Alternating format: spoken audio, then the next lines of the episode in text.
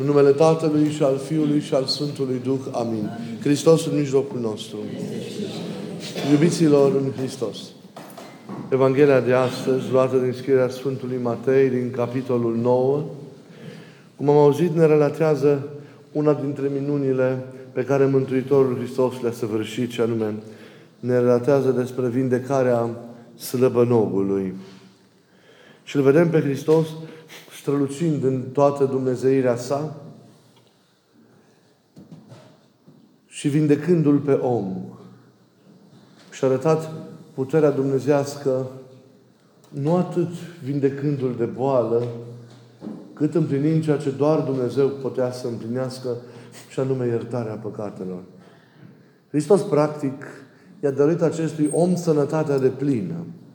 Atât sănătatea trupească, cât mai cu seamă sănătatea sufletească, pentru că de multe ori neputințele noastre trupești din afară sunt urmări ale unor slăbănogeli spirituale, unor păcate, a unor realități din acestea nefirești pe care le purtăm în lăuntrul, în lăuntrul nostru. Evanghelia de astăzi, eu cred că dincolo de toate, este o lecție, o lecție despre credință. O credință care trebuie să strălucească în fapte care să-i corespundă. Credința, dacă e adevărată, e una pe care atât oamenii, cât mai cu seamă Dumnezeu o văd. Credința adevărată nu poate să stea ascunsă. Ea nu e o teorie, ea nu este un sistem de, de, de învățături cu care noi suntem de acord, ea nu este un acord intelectual al nostru cu niște realități dumnezești care sunt dincolo de, de, de, de puterea, de cuprinderea minții sau rațiunii noastre, ci ea este, cum știm foarte bine, viață. Credința este experiență vie. Credința este trăire, este întâlnirea cu cel viu. Și este acomodarea vieții noastre cu viața Lui. Conformarea noastră la viața Lui. Este așadar experiență, eveniment fondator, este un eveniment temeluitor pentru întreaga noastră existență care se răsfrânge asupra noastră, asupra noastră, în întregimea alcătuirii noastre. E un eveniment interior care apoi înnoiește, transformă, dacă ea este trăită autentic, întreaga noastră existență. Se răsfrânge asupra modului în care vorbim, asupra modului în care gândim, asupra modului în care noi lucrăm în cele din afară, asupra modului în care în cele din urmă noi suntem ca și oameni. Credința așadar trebuie să strălucească. Credința trebuie să se arate. Nu în fapte formale, nu în fapte, nu în fapte goale, nu în fapte de fațadă. Și toată această manifestare arată o pseudo-credință, nici de cum o credință adevărată și care manifestându-se face o defavoare actului adevărat al credinței. Credința se manifestă în fapte frumoase, splendide, care cunosc însă smerenia, care cunosc însă discreția, dar credința strălucește. Strălucește prin ceea ce noi suntem ca și oameni câte vreme trăim cu adevărat în Hristos.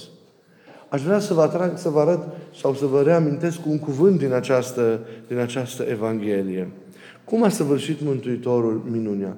Amintiți-vă ce ne spune Evanghelistul. Sunt acești patru prieteni care îl aduc la, la, la Isus pe, pe semenul lor bolnav. Și Evanghelia ne spune, Isus, văzând credința lor, i-a zis bolnavului, iertate sunt păcatele și mai apoi scoală-te și umblă. Dar văzând credința lor, adică credința lor a fost văzută de Dumnezeu. Credința lor, fără vreun cuvânt anume, fără vreo propovăduire, a fost observată de Dumnezeu.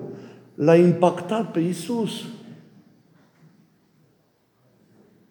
Și a strălucit, evident, în această faptă splendidă de prietenie, de dragoste pe care ei au săvârșit-o. Văzând credința lor. Deci, reținem un lucru foarte important. Credința se vede, nu este ceva ascuns. Nu e ceva închis, nu e ceva particular, ci este ceva ce se arată, este ceva ce strălucește. Ea se vede, este citită de cei din jurul nostru prin ceea ce facem, se vede în ceea ce alegem, ea ne dictează ceea ce gândim, ceea ce vorbim, ceea ce noi făptuim în exercițiul cotidian al vieții noastre. Un om care se uită din afară în viața noastră își dă seama dacă avem sau nu avem credință. Sau câtă credință avem văzând faptele noastre, văzând viețuirea, viețuirea noastră. Este viața noastră conformă oare cu credința pe care spunem că o avem? Faptele noastre din afară sunt ele faptele credinței pe care noi o mărturisim. Cum suntem noi în această manifestare a credinței noastre în cele, în cele din afară? Credința pe care o mărturisești se vede în alegerile pe care le faci, în ceea ce tu săvârșești în fiecare zi, îndreptat înspre oameni, în hotărârile pe care le iei, în cele din urmă, în viziunea despre viață pe care tu o ai. Se vede în modul în care tu trăiești concret viața ta, în fiecare zi, în fiecare clipă. Vedeți, aceasta este o învățătură care e foarte importantă și care se desprinde din textul Evangheliei de astăzi, văzând credința lor. Credința se vede, nu e ceva particular, ascuns, nu e ceva de neafișat, ci trebuie să răzbată din tot ceea ce noi facem și suntem. Și este un adevăr mare acesta, că viața noastră ne spune cum este credința noastră. Adică înainte să ajung eu să, să te cunosc, să te văd cum gândești, cum crezi, în ce crezi, mi este destul să privesc viața ta. Mi este destul să privesc la modul în care tu trăiești, la modul în care tu împlinești lucrurile, la modul în care tu te raportezi în cele în urmă la oamenii tăi. La oamenii tăi. La membrii familiei tale, la colegii tăi de lucru, la oameni în mijlocul cărora tu ca și comunitate trăiești, trudești, te ostenești. Pentru că în fața lui Dumnezeu când venim, toți vrem să părem așa în imaginea noastră ideală. Dar știm prea bine că nu suntem tot timpul așa cum vrem să fim și cum ne afișăm. Și știm adesea că încă mai avem de rânduit foarte multe în ceea ce înseamnă felul viețuirii noastre, ca El să arate ce înseamnă cu adevărat credința noastră. Apoi, ce a văzut Domnul în chip deosebit la, la acești oameni de s-a spus de către evanghelist privind credința lor? În ce fapta lor Iisus le-a văzut credința? În acea minunată, în această splendidă faptă de milostivire îndreptată înspre semenul lor, îndreptată înspre prietenul lor. Credința nu e, cum spuneam și la început, un set de învățături teoretice la care noi aderăm, ci ea e ceva ce se pune în practică foarte concret. Credința trebuie transpusă în concret, ea trebuie manifestată în fapte. Altfel, ea nu este autentică. Ce zice Sfântul Apostol Iacob în epistola sa subornicească din Noul Testament?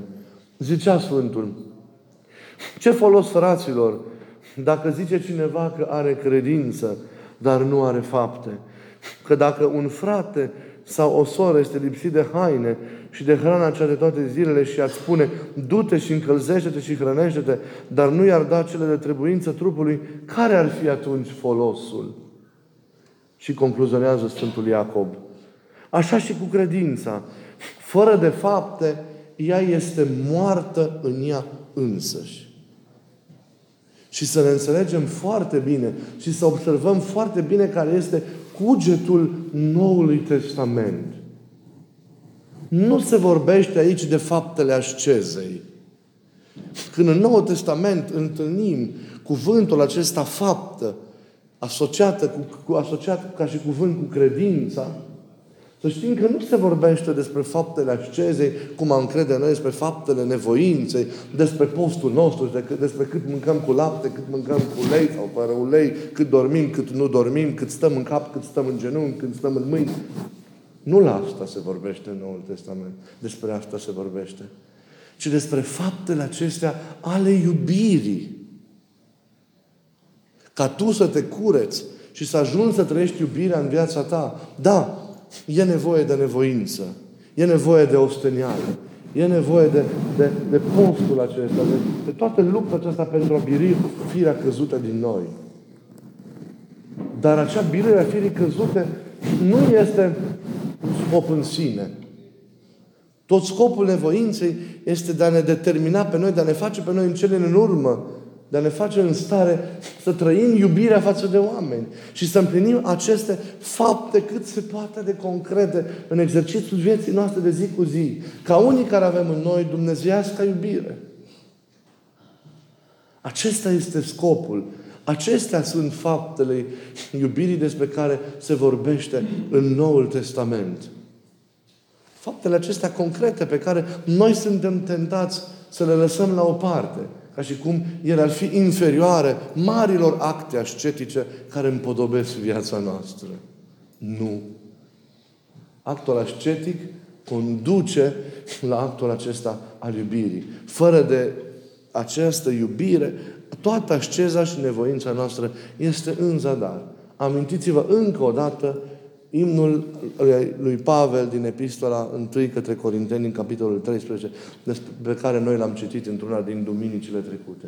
În zadar sunt toate, dacă iubire nu am, nimic nu sunt. Nimic nu are importanță. Nici dacă aș primi nu știu câte daruri Dumnezeu, dacă totul nu conduce la iubire, dacă totul nu devine iubire concretizată în astfel de fapte extraordinare, totul este, este, este în zadar. Adică nici nu există credință dacă cineva nu-și mărturisește această credință în fapte concrete îndreptate înspre, înspre semenul său. Nu poți zice că îl iubești pe Dumnezeu dacă nu te interesează fratele tău. Și doar credința manifestată în astfel de fapte îi face pe oameni mai calzi, mai buni, mai umani, mai cu iubire și ei la rândul lor față de, față de semenii, față de semenii lor.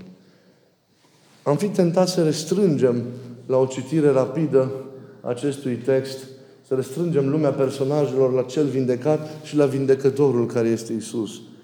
Dar rămân, dacă suntem atenți la ceea ce Isus vrea să demonstreze și la ceea ce evanghelistul reține prin acele cuvinte văzând credința lor, apar puternic din spate acele patru personaje anonime care sunt prietenii, prietenii acestui om și care, prin prezența lor, ne dau o cheie pentru a înțelege ceea ce a săvârșit, a săvârșit aici Isus sau ceea ce vrea Isus, vrea Isus să ne arate. Acești anonimi, curajoși și, și, și inventivi, ei ar fi putut să se resemneze, să se întoarcă acasă, mâhniți, sau să-l lase pe bolnav la poarta casei, că în cele din urmă, după ce, mul- ce mulțimile se vor fi retras, va ajunge și el la, la Isus. Dar conștiința prieteniei lor, izvorâte din dragoste față de prietenul lor, de fratele lor, față de fratele lor bolnav, nu i-a lăsat. Și ei au iubit și au căutat soluții. Și dacă au căutat, au găsit aceste soluții.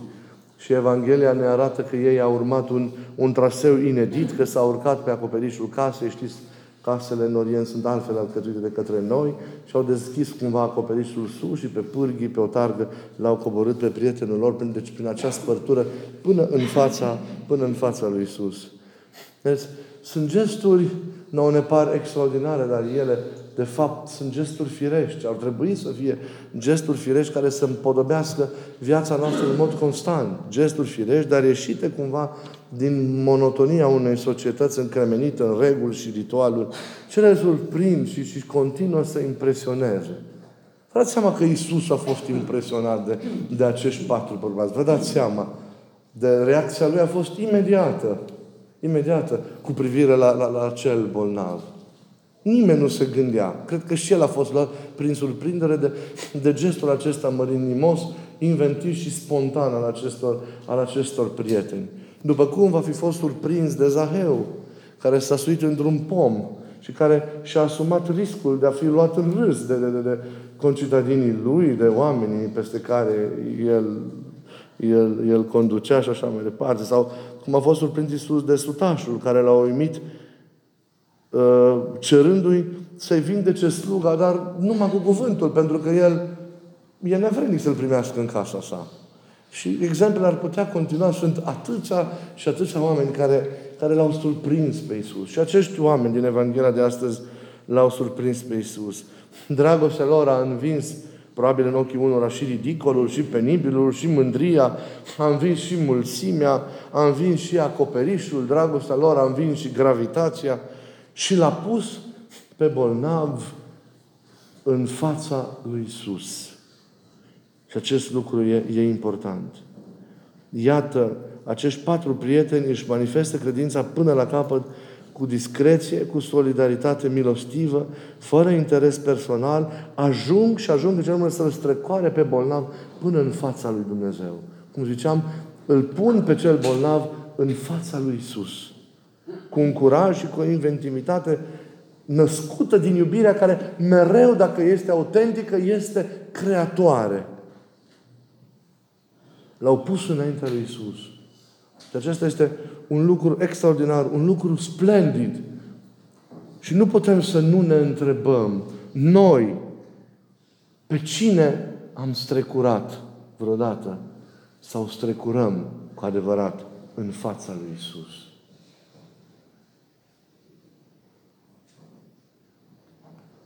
Ne-am adus copiii noștri. Unde vă sunt copiii? Vă rog, să, fiecare să răspundeți. Unde vă sunt copiii acum? Unde vă sunt soții? Unde vă sunt soțiile? Unde vă sunt părinții? Unde vă sunt frații? Unde vă sunt prietenii acum? Pe cine ați trecurat în fața lui Isus?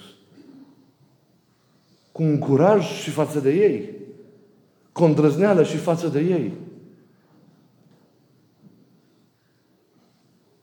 Cineva mi-a zis, nu mai pot să vin trei duminici la biserică pentru că îmi vine fica din străinătate.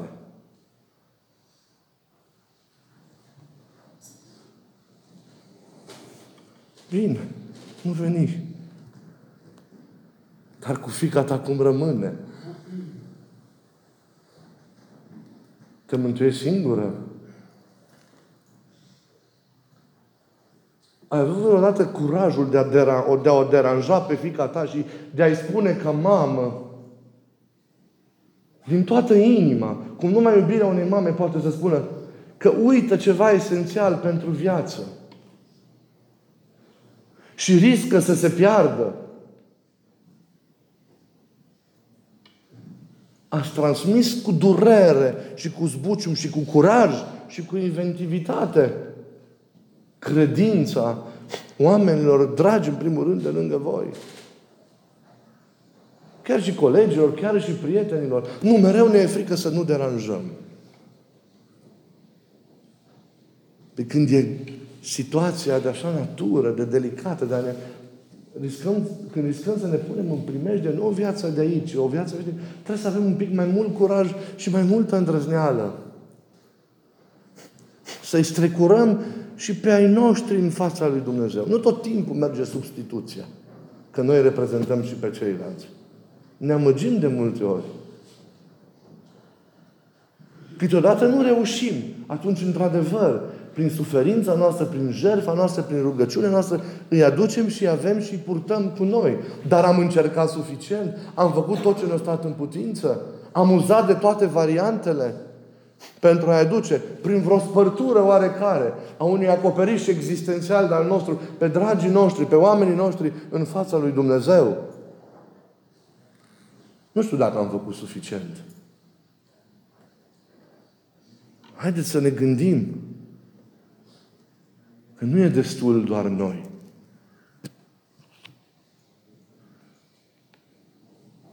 Acesta e rolul nostru de a ne aduce unii pe alții la Dumnezeu. El ne face împreună lucrători cu sine la fapte dumnezeiești. Pentru că ne-a făcut o mare chemare și vă rog să nu o uitați. Suntem chemați să fim prezența lui Dumnezeu în această lume. Prezența lui Dumnezeu în această lume mădularele trupului Fiului Său, mâinile întinse a lui Hristos, care îmbrățișează, care trag, care salvează, care mângâie, care vindecă, care aduc oamenii acolo unde trebuie. Suntem chemați să venim gura lui Hristos în această lume, adresând cuvintele vieții care fac vii sufletele oamenilor de lângă noi. Suntem astfel de prezență în lume.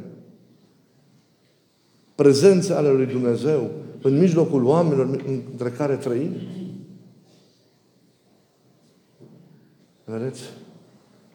Chemări, chemări nu ușoare, pe care Evanghelia de azi ni le adresează, pe care Hristos, mai bine zis, prin cuvântul Evangheliei de azi, ni le adresează. Bine, ești tu aici, dar ceilalți ai tăi unde sunt? Să tragem un pic mai mult și să luptăm. Și pentru noi, ca să putem fi în forma cea mai bună, dar mai cu seamă pentru oamenii de lângă noi. Să fim astfel de prieteni care l-au impresionat pe Isus. Și să fiți convinși că datorită curajului, a îndrăznelii voastre, a modului inedit și nou în care se poate manifesta iubirea voastră față de oameni, Hristos le va ierta lor. Hristos îi va primi. Cum nici ne putem imagina că poate primi pe cineva fără a judeca, fără a sancționa. Doar pentru că voi, cei ai lor, ați dat dovada unei astfel de îndrăzneli, unei astfel de iubiri. Poate fi un proces mai lung. Nu vă pierdeți speranța. Dar preocupați-vă pentru aceasta. Și secretul este în a lăsa iubirea să se manifeste. Nu uitați o mare calitate a iubirii. Ea e creatoare. Creează moduri de a fi, de a se manifesta, de a ajunge la inima cuiva la care poate că nu te gândești în mod firesc. Și când iubirea ta creatoare se întâlnește cu Harul lui Dumnezeu, se întâmplă minunea. Să credeți în minune. Și haideți să ne aducem unii pe alții și să-i aducem pe toți, cât putem, la, la Hristos. Să fim astfel de pescari de oameni. Și să înțelegem că a noastră credință, dacă nu se manifestă în fapte, nu este o credință, o credință adevărată, o credință deplină, o credință desăvârșită. Nu uitați, felul în care trăim ne arată ce credință avem. Vă rog să aveți grijă ca faptele să fie coerente, să corespundă credinței manifestarea în afară să se înscrie în credință și să izvorască din această experiență interioară. Să nu fie o, o mască, să nu fie doar, doar ceva ce este impus în afară, ci e ceva viu. Credința trebuie să transforme modul nostru de a fi, de a gândi și oamenii văd și Dumnezeu vede lucrul ăsta. Nu e ceva superficial. Atenție cum ne purtăm cu cei de lângă noi, cum suntem. Că degeaba ne rugăm la nesfârșit dacă nu suntem în stare să zicem o vorbă bună fratelui nostru. Dacă suntem răi, dacă în continuare judecăm și așa mai departe. Aceasta este o învățătură esențială și a doua învățătură să fim astfel de prieteni pentru oamenii din jurul nostru. Amin.